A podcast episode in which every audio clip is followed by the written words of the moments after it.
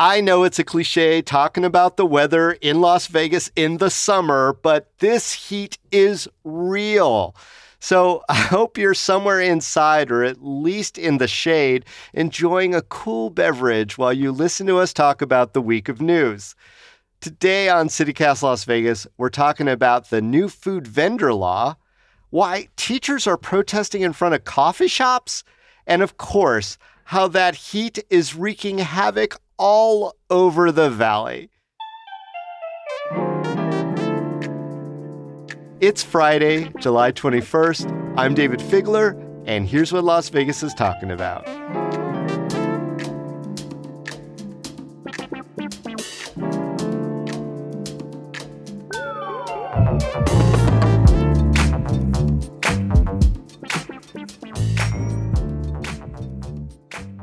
Today's Friday News Roundup, we're talking with co host Vogue Robinson and MJ Lyle of the Nevada Current. Hey guys, welcome to CityCast Las Vegas. Morning. Good morning.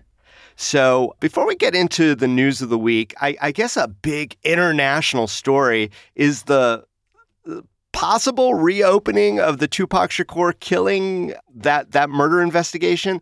Apparently there was a search warrant that was executed up in Henderson and a house that was associated somehow with one of the people who have always been placed in the vehicle that drove up on Tupac and and shot him and killed him. They were looking for maybe notes for his book or his movie or I don't mm. even know. You know what? Mm. This is such a developing story that will give it the uh, time that it's due once it starts to unfold a little bit better. But uh, let's talk about the stuff that we do know a lot about. Mm. Uh, first of all, we've got that new food vendor bill that got signed into law. Vogue, tell us about that one. Oh, thanks. So people might remember from earlier in the year, but we talked to both the Southern Nevada Health District and Make the Road Nevada. And it really felt like both parties agreed, at least, that the process of becoming like a registered food vendor had some barriers um, because it's a complicated process, um, especially if there's a language barrier involved. So last month a new bill was signed and but they had a bill signing celebration so that's some pomp and circumstance about it on tuesday. Now they've they've shifted shifted some of the regulations but the new regulations also came with some restrictions. Um, and the new law says that street vendors still are not allowed within 1500 feet of a resort hotel or an event or event spaces with capacities of 20,000 or more aka you know places with sports teams. And so it, it's like here's a little bit of give, but also y'all can't be this close. Like you're still keeping the street vendors from really capitalizing on all of the new ways that they could be making money. And and I feel like that was the point of us getting all these stadiums and getting these larger events was so that we would bring in revenue. But what about the small guys? So I'm curious from y'all, like, do you think that this this new law is actually still too restrictive? I know both Clark and Washoe County, which is where these these uh, ordinances have to be crafted. They're still in the process of actually developing what some of the parameters of the ordinances. I don't know what the timetable is of when they're actually gonna going to be drafting those ordinances. So, and so they'll have some way into this, from my understanding.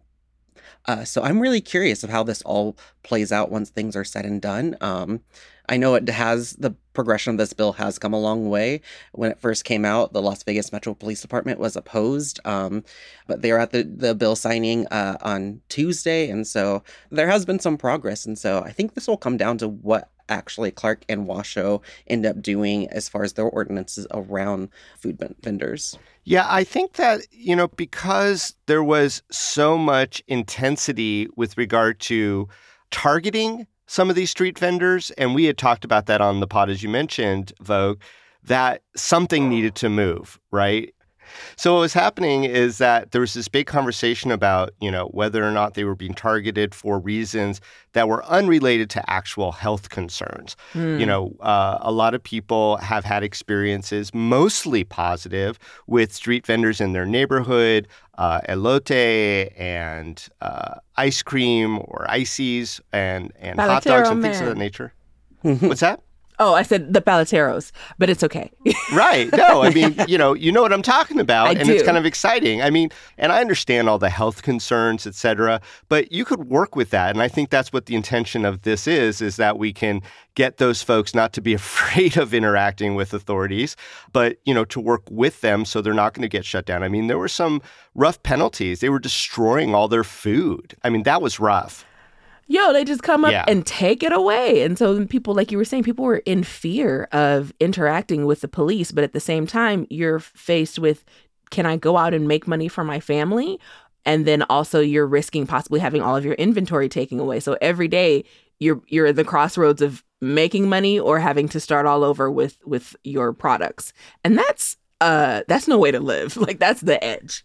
Yeah. I mean, Vogue, you asked the question, is it too restrictive? And MJ correctly says, that, you know, it's still a process and we'll have to see how it comes out. But at mm-hmm. the end, I'm wondering if if the rhetoric around it is going to tamp down a little bit because, I mean, we were hearing everything like, oh, these are victims of human trafficking. And then we couldn't find any proof of that. And yet that sort of persists as people talk about it. And just on a lighter note, this is gonna make our city so much better. I was just in LA for LA Pride last month, and like one of the highlights was like leaving and like literally like almost wall to wall vendors of like uh, bacon wrapped hot dogs, which hit so differently when you're walking out of an, an event. Like, I feel like this is this is a, a fun community thing to have, and so I just want it to be as business friendly and as people friendly as possible. Yeah, and as certainly as as as they work as the street vendors work with the authorities, I, I think they'll feel more empowered to move forward. Maybe to get that brick and mortar if that's something that they desire to do. Uh, maybe report any sort of nefarious uh, shakedowns or stuff that we hear about sometimes of just being sort of a solo independent person on the street. They could go to the police and say, "Hey, you know this the, these guys are, are are trying to shake me down for protection or something along those lines." And, and maybe they're not doing that right now because they're fearful of how the process has treated them in the past. I mean, are you hopeful, Vogue, that your neighborhood's going to get filled with uh, vendors now? Oh, I mean, we have some like on the edge. There's always somebody with juices. Um, I mean, it's too hot to be outside, so like I admire the dedication. um, but I'm always here for like fre- like fresh fruit, and then yeah, there's always an elote man somewhere nearby. Always. So they're they're around, and I think that it is like a highlight of like especially when I think about downtown. I feel like that's an area that's like ripe for quick, easy fun. I'm walking and I'm eating food. I just feel like this season is already so difficult for all of them that um you know Uh, what makes the most sense to me is partnering with Make the Road Nevada and it sounds like they're trying to at least have conversations with Make the Road to really find out well what do these street vendors need? What are as opposed to penalizing them you know help them pay for the different Right. products and like refrigeration systems and classes they need for food handler safety Yeah. all those things to really actually make the road for, for people to be able to do what they need to do Yeah, and help them get shade and help them get Yes, you know a plan for access to bathrooms or access to hand washing or all the Mhm, things hand that people stations, claim yep. that are concerned about. But more than that, I, I just want to say, look, most of the foodborne illnesses that have been spread through our valley in big high profile ways have come from regular old brick and mortars. I mean, it could happen anywhere. You know, don't don't put all your hate or energy into these street vendors. We could all kind of, you know, sort of uh, figure it out, and hopefully that's what's going to happen. I don't want to hear anything about spreading diseases when we have all these pools open and people just jumping in and like, sorry. on today's some episode tea? okay On today's episode, we're going into the pools.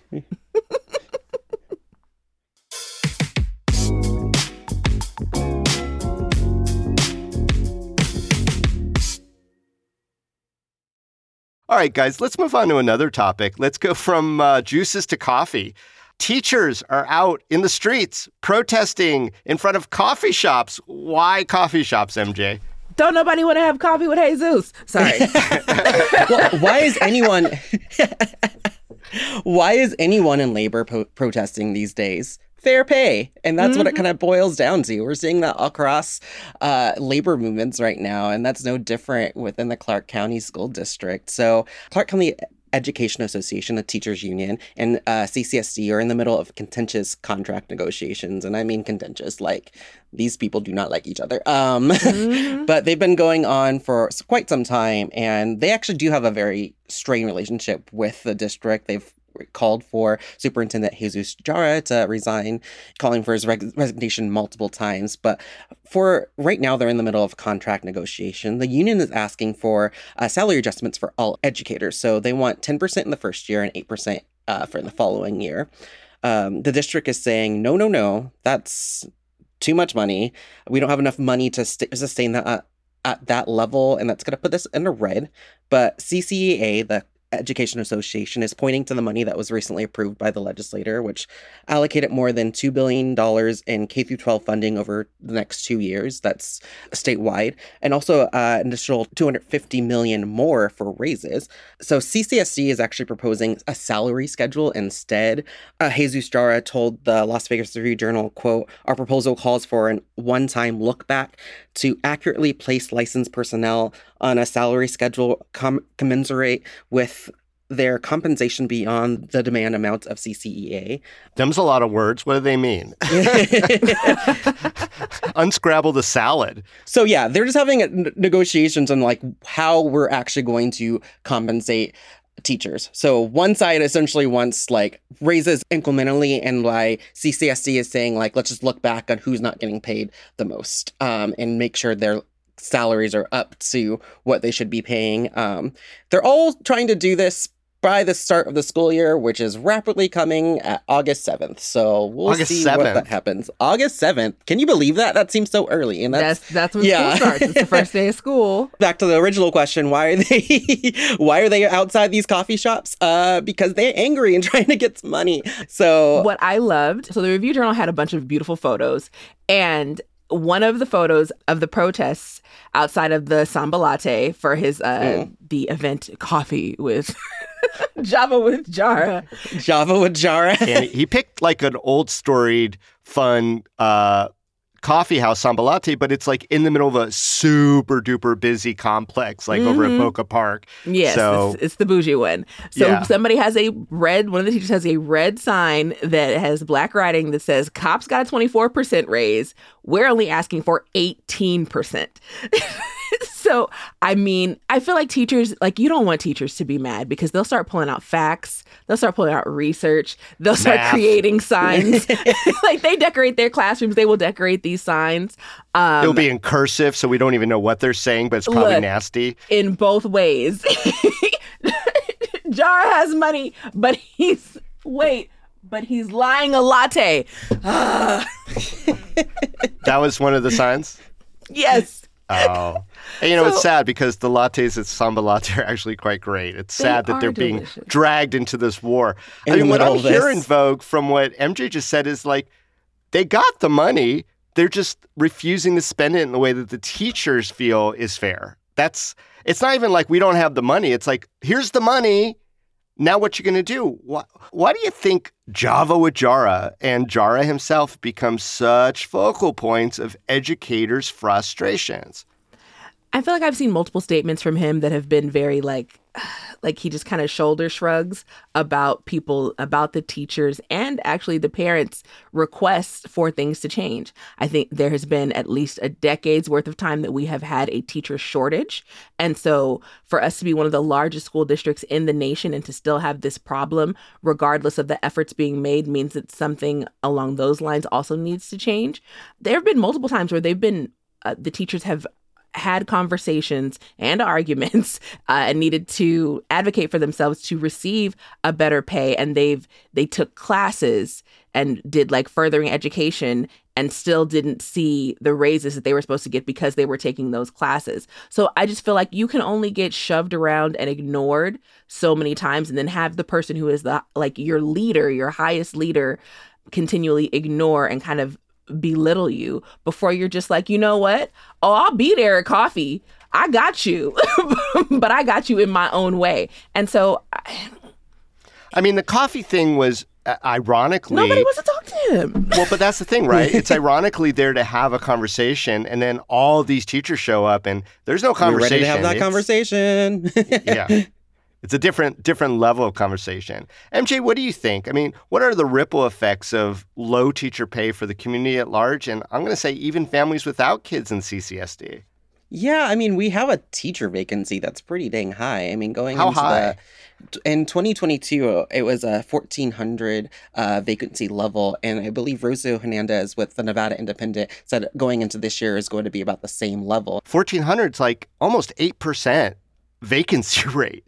That is not good for our community. So there's this back and forth between CCEA and the district about what the level is of people leaving. So the district is like, oh, we only have a 6% separation rate, which is like when people like retire or have medical issues. But the union is uh, saying, hey, hey, hey, that is not reflective of everything, of every person leaving. And if you look at that, you have like a 12% spike over the last year. And so um, people are leaving, people aren't filling these- positions, people aren't being recruited in because they're looking at this pay and be like, oh, no, no, no, I can't come here with that pay. And so that is having a ripple effect. We're talking about what's happening with with students. I mean, students are already stressed out between and you'll hear me talk about this a thousand times every time I'm coming on this podcast and you'll be not surprised I'll say it again like housing insecurity food insecurity and now they have to come into classrooms where they might not even have a teacher where they have to deal with a substitute and so they're supposed to learn in this environment Mhm. Every year, it's a, every every couple of weeks, it's a different teacher, which means you don't have any kind of c- consistency. Oh, that's also. And yeah, let's not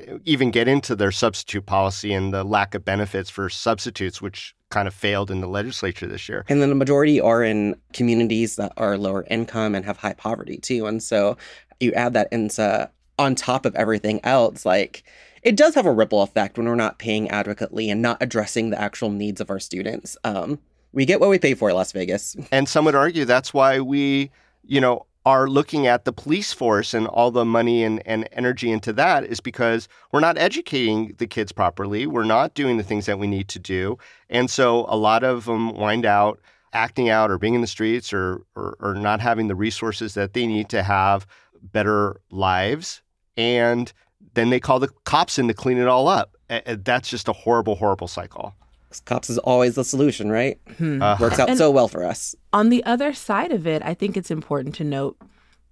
I- I think we all know the impact of an excellent teacher, right? Mm. How one or two very good teachers who are thoughtful, who you know show you how to like vary their lesson plan in ways that really helps you understand a subject teachers who will sit through those conferences and have conversations with parents like one of my niece's teachers like one kid was being bullied and so and my niece immediately befriended her and then they all went to like Crumbl cookie one day together. It's like little things like that where it's like it's so much personal time and so much emotional labor that goes into teaching when you really get in there and give a damn about your students. And you know there is no pay that would really be accurate. That would be like an adequate amount for all of the work that our teachers do. But I feel like, especially, and then they're actually compromising and saying, I don't even want all 18 of my percentage right right now. I'll take it incrementally. And I feel like there are ways to make that happen. And as far as the the district saying, oh, we need to make sure all the rest of the other people are getting paid adequately, y'all should have done that a long time ago, not now when we're asking for a raise. You decide to go back and look at and check and see, well, how are we paying everybody else? You don't know that already. Why don't you know your numbers? Yeah. Well, I think we're going to see a lot more of these flashpoints like this protest before we're done. We will work something out. It always does. Just let's hope that it'll be something that's fair, Sustainable. sustainable, and fair. All right, guys. Uh, last topic, and uh, this is what people talk about all the time in the summer in our community. I'm here to tell y'all this heat is real and it is causing havoc in our community. I can't even go down all the stories that are heat related in the last week. Um, people sweltering on the tarmac in a plane where internal temperatures rose above 111. A lady frantically trying to save her dogs that she left in a car by dipping them in ice water, realizing that this wasn't someone being cruel or maybe just a little neglectful, but still like being devastated at her own actions, not realizing how quick the heat came on. We've got stories uh, clearly uh, every year about the population of people who are unsheltered, just being devastated outdoors with these with these temperatures and and on and on and on with regard to you know people putting a demand on HVAC providers and air conditioning because Mhm. everyone's system's failing because these systems, these HVAC systems, these cooling units were not built to sustain this sort of heat every day. And that's what we're doing. We're hitting these triple over 110 degree temperatures all the time. We're only supposed to be at about 104. That's our average July. And I think this last week is proof that that is not where we're at. Nope. And uh, I don't know, man. How are you all seeing the effects of extreme heat in in the communities that you live in? definitely like I would say that this is I hate saying like the new normal. It seems so cliche, but like it is the new normal, but it isn't because it's actually going to get worse. The effects of climate change. And every scientist, I'm sorry, every scientist that talks about this kept saying like the extremes are going to get worse. But I do want to point out that, and not again, not going to surprise anyone. I'm going to go here as what I cover, but I am hot.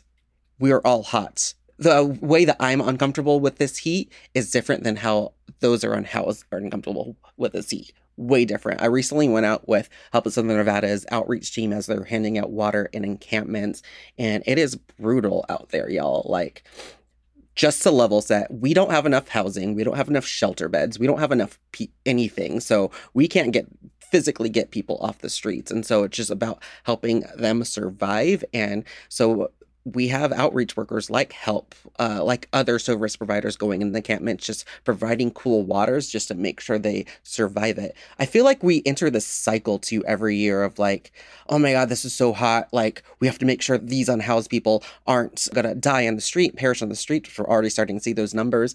And then fast forward to december we see higher numbers than ever. And then it's almost like we forget and we enter this loop and like we start seeing the trends in march and april as heat starting to rise and like it's almost like we're not preparing fast enough too and so i just want us to keep in mind that like it is hot it is hot for everyone but it's a different type of heat for the unhoused and we have not adequately responded and provided enough resources to make sure that our unhoused population is surviving this right now Yeah, and it looks like people indoors are struggling too. And I get the hmm. distinction is very stark. I mean, in my neighborhood, I see people with faces redder than beets, blistering at times. It's so hot. I mean, what about your neighborhood, Vogue? I mean, my neighborhood, you know, the birds just don't come out. Like, the, the birds are on lock. The squirrels are not squirreling. It's it's just like it's actually really really strangely quiet. Every once in a while, because I mean, my goal, and I've been hitting that goal really well, is to not leave my house. So I am basically just sheltered from the outside world, and I be forgetting sometimes exactly how hot it is. Uh, but when I have made trips outside of my home, like I'll see people walking down the street, and I'm I'm real tempted to be like, "Girl, get in the car," and I'm like, "That's kind of creepy, Vogue. You can't just pick people up." But I'm like, "It's hundred plus degrees outside." I, I mean, I can't imagine that quick cares and uh, emergency rooms all over the valley aren't being inundated with people who aren't sure what's going on. And it just turns out to be either dehydration or exposure or any of these things. And uh, we're so cavalier about it. I mean, people, I've heard people say, you move to a friggin' desert, this is what you get. But I don't know that that is the answer here. I mean, this heat, it's so present, it's so severe.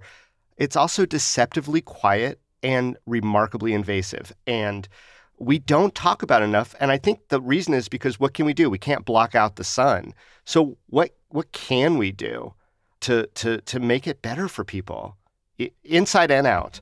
Yeah, the library system has created up those those like cooling stations. So they are, you know, the library district is trying to do their part in that way. And I think there was just like an approval for more shaded areas at the bus stops as well for people who don't have vehicles. Um, and that's that's a much longer conversation, but they approved making some more. So yay, there will be more shade at the bus stations. And I think, yeah, if you've got time and you got a couple extra bucks, like just leave people water, man. If you got umbrellas or like you're at the, I don't know, I don't, does a 99 cent store sell umbrellas? I'm at that level. I'm sure they do. of like, go buy somebody an umbrella. And You then, know- of course, our girl Lisa for trees. Were you going to say that, Dayvid? No, no, I got something else. But tell about Lisa, our, our friend Lisa Ortega, Lisa for Trees. Yeah, uh, the planting of trees is going to also help increase the shade throughout the valley because as long as we've got these big ass flat parking lots that just soak up the heat, uh, it's not going to get better. It's going to get worse. So we need some more shade, some more trees. Um, and to just be vigilant, take care of yourself, take care of your families. Yeah. Uh, this is not a tis it taint the season to be walking. no, it, but Not- some people have no choice. MJ, I, I, I don't mean to put this all on your shoulders, but as our, our our media representative here, do we need more reporting on the heat and not just the record temperatures, but like deeper dives into are landlords keeping those HVAC systems up? Do we Hmm. need to have like programs to augment uh, seniors and people living in poverty to be able to fix their own air conditioning? I kind of I keep thinking about the question of like wh- that you always hear of like, well, why'd you move here? Because you're a desert, and it's so ingrained into our brains. I'm currently reading this book, Poverty by America, by Mm. Matthew Desmond, and he's talking about just the systemic issues related to poverty. And just how we always kind of blame people instead of questioning systems. And so, Hmm. going back to your answer, yes, we should question systems that allow for seniors to sit in hot homes because they either can't afford uh, new air conditioning units because they're living on fixed incomes and have to rely on like uh, rely on nonprofits to fix it or can't turn up their air conditioning because we have industry that is cranking up charges and increasing rates on people. We need to look at systems that are actually making things worse. I think about going back to trees and to the unhoused population how many parks are have been either closed down or Mm. walled off or have restrictions added to it to make sure that the unhoused populations aren't going into. Now cities and counties swear they're like we're not doing this because of the unhoused. But you can't Mm. help but see like the only reason Circle Park at, at the Huntridge is not open is because of the end house, Period. Yes, Mm. exactly. Exactly. So we can't connect those we can't talk about these systems and the responses and the responses we are and are not taking uh we have to look at them a little bit more holistically instead of these individualistic questions of like why are you out in the heat or why are you sitting in this hot uh, house and uh, subjecting yourself to heat exposure like there are various reasons systemic reasons why these all occur. Like again seniors on fixed income families everyone talks about seniors. Families on fixed incomes. Everyone like lives on uh, uh, on fixed incomes because wages aren't rising as much as as rents are increasing. And so they are making choices and we're punishing people for two bad choices of like do you want a higher air bill or do you want to suffer the uh, heat exhaustion from not putting on your air conditioning stuff like that? And so yes we do need more in-depth looking at these these systems that cause heat related illnesses and heat related deaths um and that even goes back to deeper understanding about climate change. Like we still don't know i think i've seen a lot of people criticize reporters because they don't know how to talk about heat and climate change effectively enough and the communities that are suffering which are primarily low income and black and brown Mm. Yeah. Well, I, I do look forward to reporting that doesn't just tell me it was a record high, but tells me what the impact of that was in all those systems, Michael. Mhm. Uh, that that's just a really great thought. All right, you know, I don't want to end on the Debbie Downer. Uh, i'm as- sorry as much. am, i'm that person Debbie my Fowler. No, I, I, I set it up. I was Frankie Facts. We're on the Debbie Downer volleyball team right now. I just bumped it and you just spiked it. That's all. Let, us do something for funsies. I mean, if you were going to invent a game show or maybe even a talk show that uses the Vegas heat as the focal point, what what would that be? Uh, so actually, we did something like this my first summer working out here, but we were just basically you, you do some science experiments with the heat, of course, and of course the first thing that comes to mind is like cooking an egg on different Yeah. surfaces. So, So, food show, just- what's yes, top top course. chef on the sidewalk. No, top chef you- in your car we got to not waste the food. So we got to figure out like multiple surfaces. So you got to try out different surfaces. You crack the eggs, you put them in the eggs, you put them outside, you put on a timer, and then see how fast each surface cooks the eggs. And then you go take it to people. You got to check it for like food temperature safety. And then you go give it to people with water. So that's How, how about you, MJ? What's your Ooh, what's can we do that? TV Can I show? expand on that? And like, I want to see what you can cook in your car. Like, oh snaps. yeah, Are you going to go gourmet? not gourmet. Like, maybe like, can I like put a tray of cookies out there? Will it like it plump up a Oh, little bit? Like, I'm I'm really curious. curious. Um, I don't think it gets like 350 hot, so I won't say. But I'm curious of what it actually does. Um, we need That a may cute name for this. will it bake? I don't know. Can I play on like, is it cake? Is I don't cake? know. Will oh, it you bake? know I know. okay, will it bake? Vegas edition. Cookies in the car. Okay. Or cookies in the car. Cookies in the car is also a good name. I'm with it. Dayvid, what's your show going to be? Are you going to add to our our cooking channel? Yeah, well, yeah. Uh, no, I'm not. I was gonna, but I. I, I, no, I'm gonna do a variation on Shark One of Tank. us. I'm gonna do a uh, variation on Shark Tank and just call it Lobster Tank or something, just because. Uh, well, Lobster Tank just because they boil them alive, and so it would be a heat-related entrepreneurial pitch show where people come in and try to get investment from the Richie Riches in our community to do something that alleviates uh, the heat impact, and I, I would like to see that as a uh, uh, a Shark Tank type concept. So everything would have to be a heat one. Does the ceiling slowly open up? And like as they get through their pitch, if they don't, if they don't turn the audience, if they don't turn the judges, No, no. time- In the in the in the studio, broil? yeah, in the studio, the temperature is slowly rising one degree uh, every minute, and so it's just getting hotter and hotter. It's sort of like a variation on hot ones, right? So instead of like it getting progressively hotter because of the hot sauce, it's getting progressively hotter because they're just turning up the temperature inside or turning off the air, right? And Oh. so everyone is, Yeah, is, is so feeling the urgency of the pitches. That could be. it. that's terrible, Dayvid. I haven't really thought Hey it through. sharks, I have a terrible idea for you. Hey, sharks, are you sweating right now? I've got something to fix that. Fans. See? Yeah, there you go. I'm going to Only blow on you. Oh, my golly. Uh, well, uh, that, that, that's a lot of hot talk, y'all. Uh, boy, A lot of what hot takes. a lot of hot takes, a lot of hot talk. A lot of hot air. Oh, boy, you guys are the best. MJ Lyle of the Nevada Current and Vogue Robinson uh, of many, many things, including co host of CityCast Las Vegas. Thanks for uh, doing the Friday News Roundup. This week's been a, a scorcher. Keeping it hot. Thank you for having me.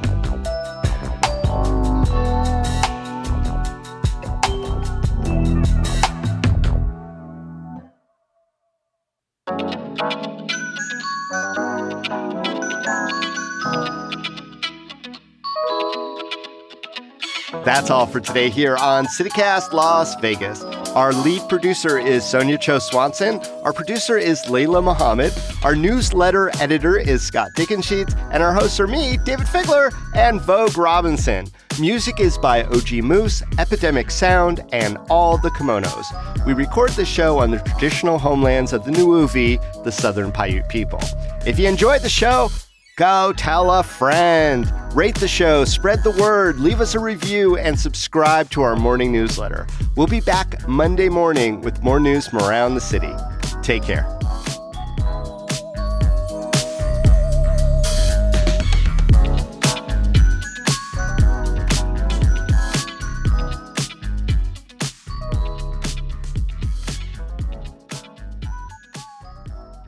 I'm Dayvid Frozen. All right. And this is CityCast Las Vegas.